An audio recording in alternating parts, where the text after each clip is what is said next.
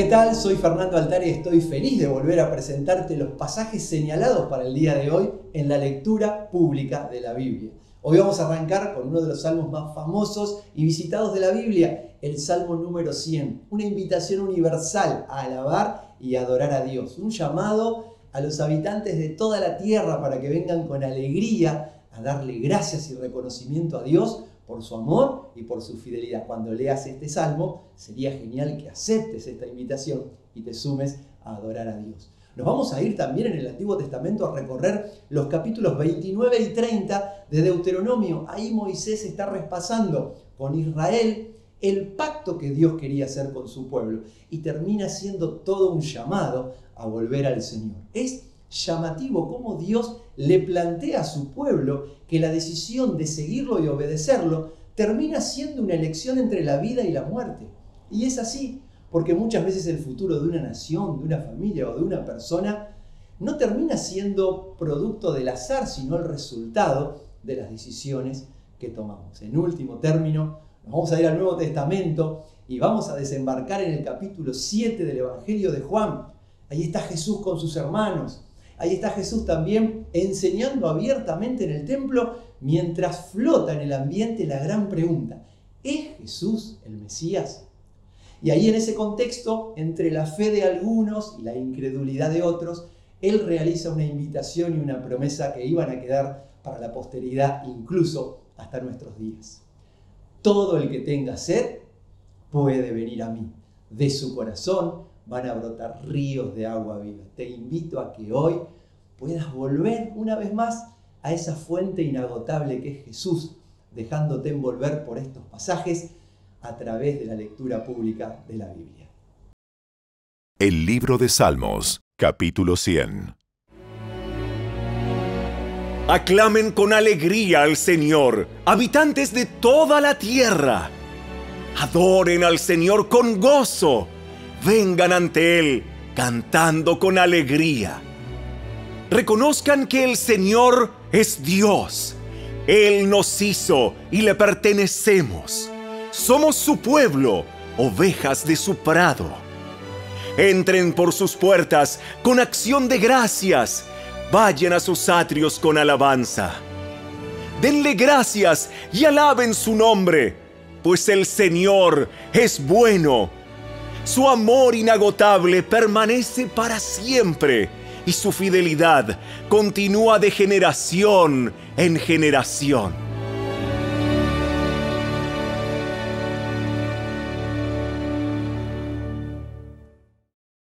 El libro de Deuteronomio, capítulo 29. Estas son las condiciones del pacto que el Señor le encomendó a Moisés que hiciera con los israelitas cuando estaban en la tierra de Moab, además del pacto que había hecho con ellos en el monte Sinaí.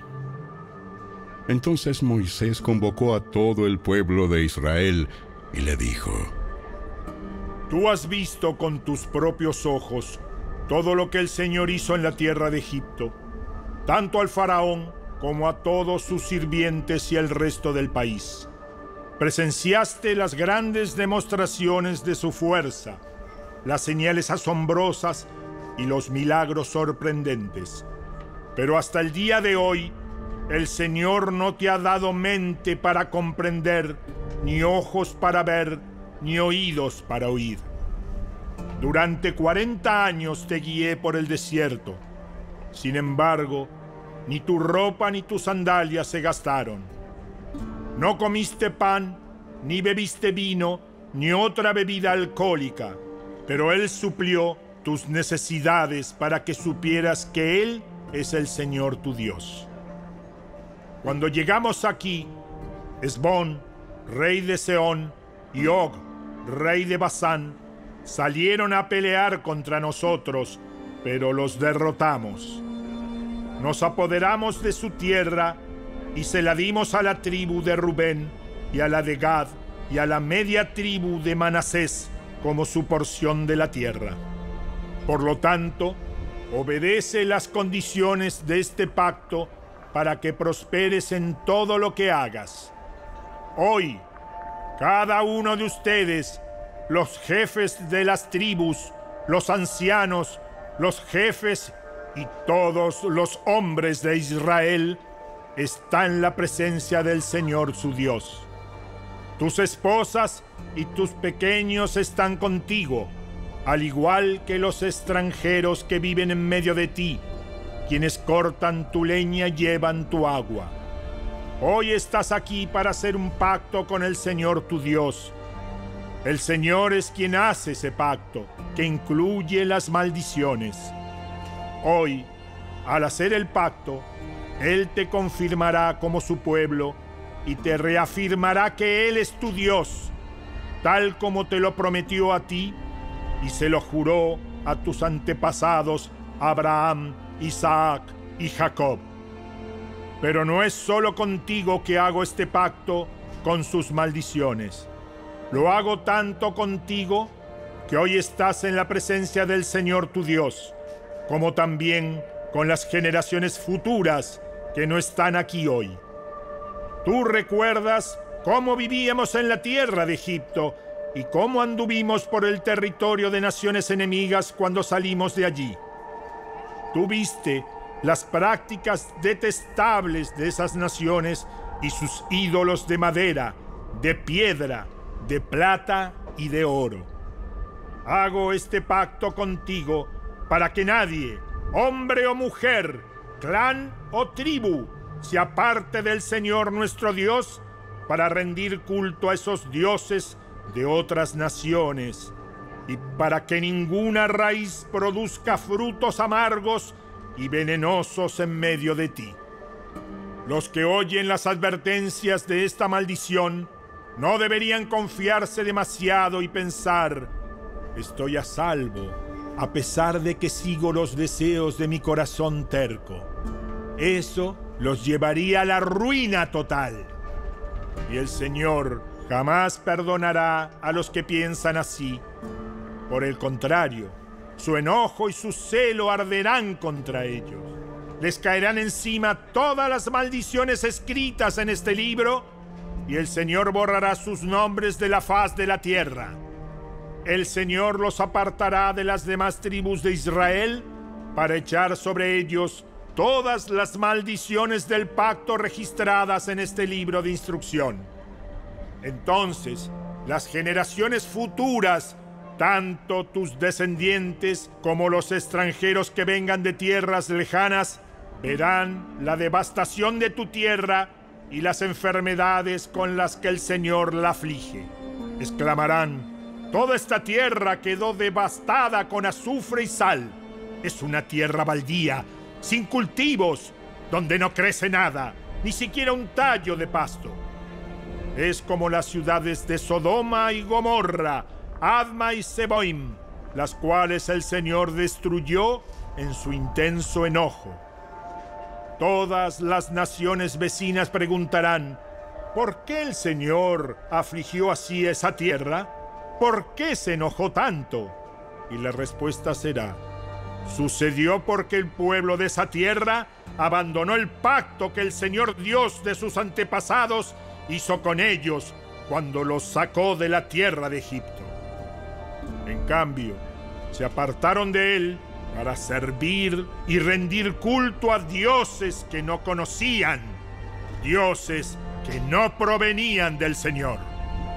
Por esa razón, el enojo del Señor ardió contra esa tierra y cayeron sobre ella cada una de las maldiciones registradas en este libro. Con gran enojo y furia el Señor desarraigó a su propio pueblo de la tierra y lo desterró a otra nación donde ellos viven hasta el día de hoy. El Señor nuestro Dios tiene secretos que nadie conoce. No se nos pedirá cuenta de ellos. Sin embargo, nosotros y nuestros hijos somos responsables por siempre de todo lo que se nos ha revelado, a fin de que obedezcamos todas las condiciones de estas instrucciones.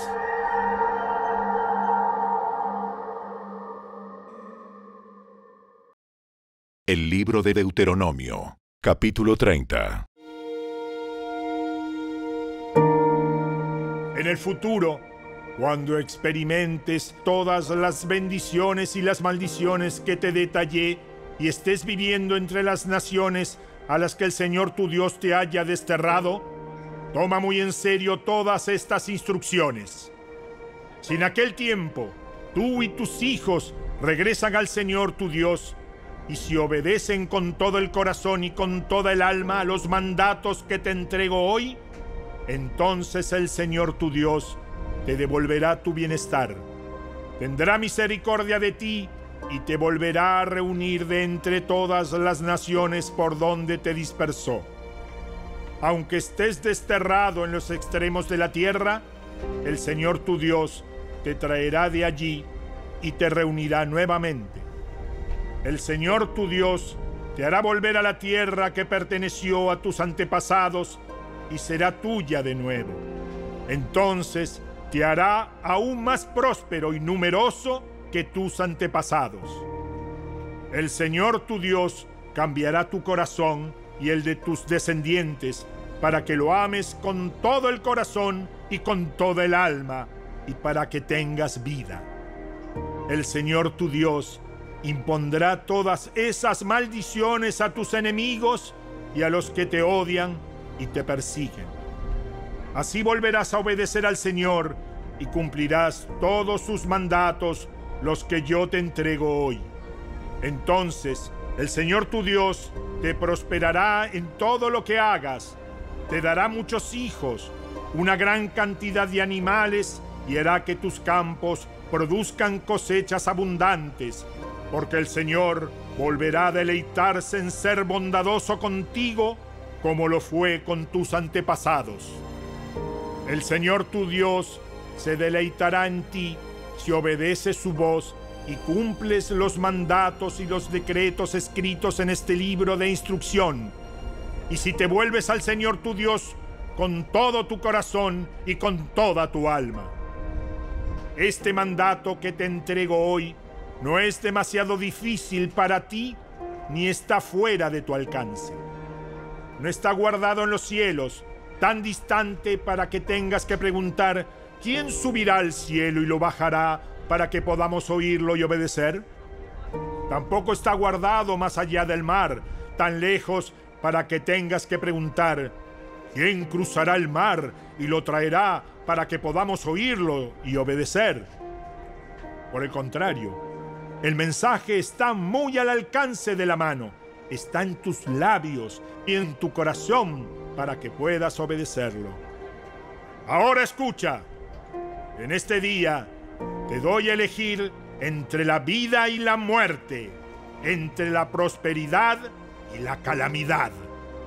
Pues hoy te ordeno que ames al Señor tu Dios y cumplas sus mandatos, decretos y ordenanzas andando en sus caminos. Si lo haces, vivirás y te multiplicarás, y el Señor tu Dios te bendecirá a ti y también a la tierra donde estás a punto de entrar y que vas a poseer. Sin embargo, si tu corazón se aparta y te niegas a escuchar, y si te dejas llevar a servir y rendir culto a otros dioses, entonces te advierto desde ya que sin duda serás destruido. No tendrás una buena y larga vida en la tierra que ocuparás al cruzar el Jordán. Hoy te he dado elegir entre la vida y la muerte, entre bendiciones y maldiciones. Ahora pongo al cielo y a la tierra como testigos de la decisión que tomes. ¡Ay si eligieras la vida! para que tú y tus descendientes puedan vivir. Puedes elegir esa opción al amar, al obedecer y al comprometerte firmemente con el Señor tu Dios. Esa es la clave para tu vida. Y si amas y obedeces al Señor, vivirás por muchos años en la tierra que el Señor juró dar a tus antepasados, Abraham, Isaac y Jacob.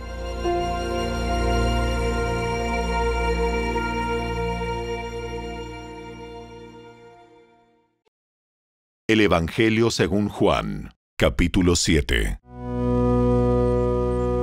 Después Jesús recorrió la región de Galilea.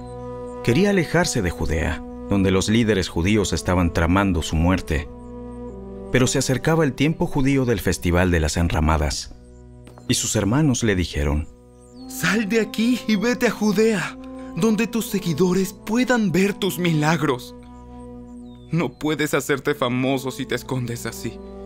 Si tienes poder para hacer cosas tan maravillosas, muéstrate al mundo.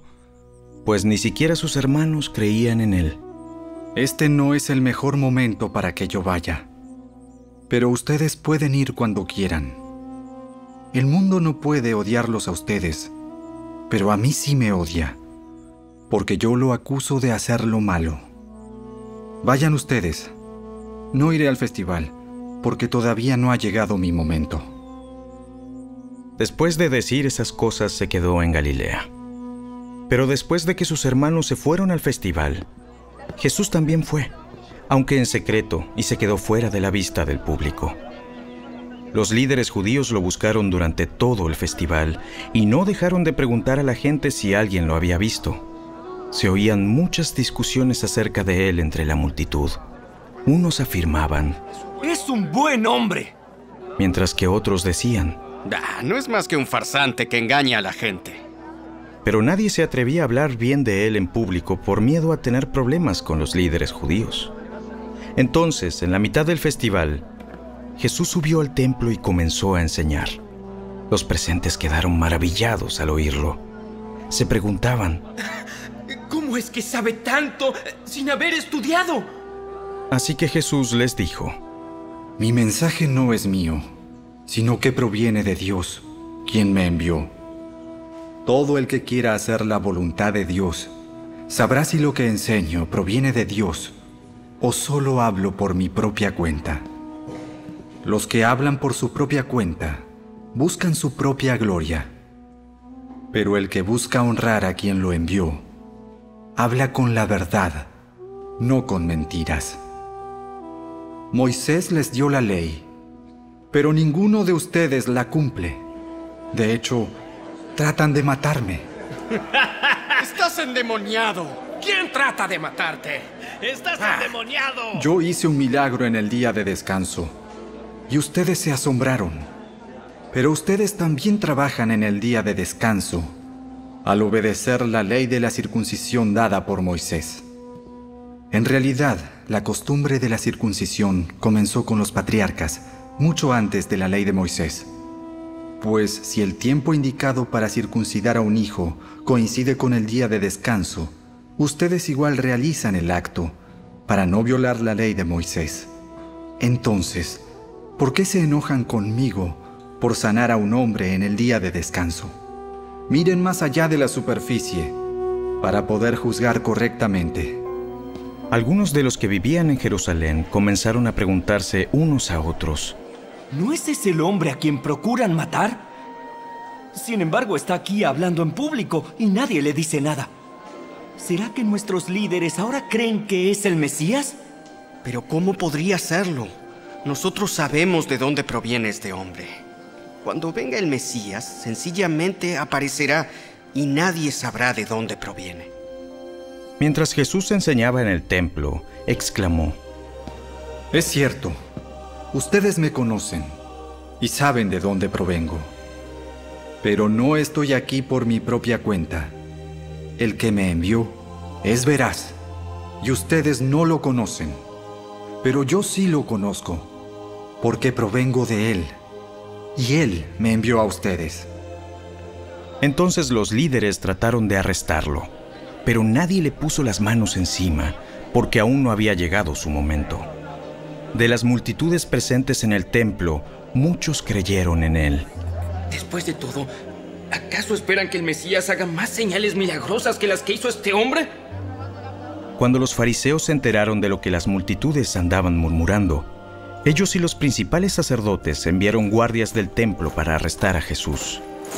Entonces Jesús les dijo, Voy a estar con ustedes solo un poco más de tiempo. Luego volveré al que me envió. Ustedes me buscarán, pero no me encontrarán, y no pueden ir a donde yo voy. Desconcertados por esas palabras, los líderes judíos se preguntaban, ¿A dónde pensará ir? ¿Estará pensando salir del país e ir a los judíos dispersos en otras tierras? Tal vez hasta le enseñe a los griegos. ¿A qué se refiere cuando dice, me buscarán pero no me encontrarán? Y no pueden ir a donde yo voy.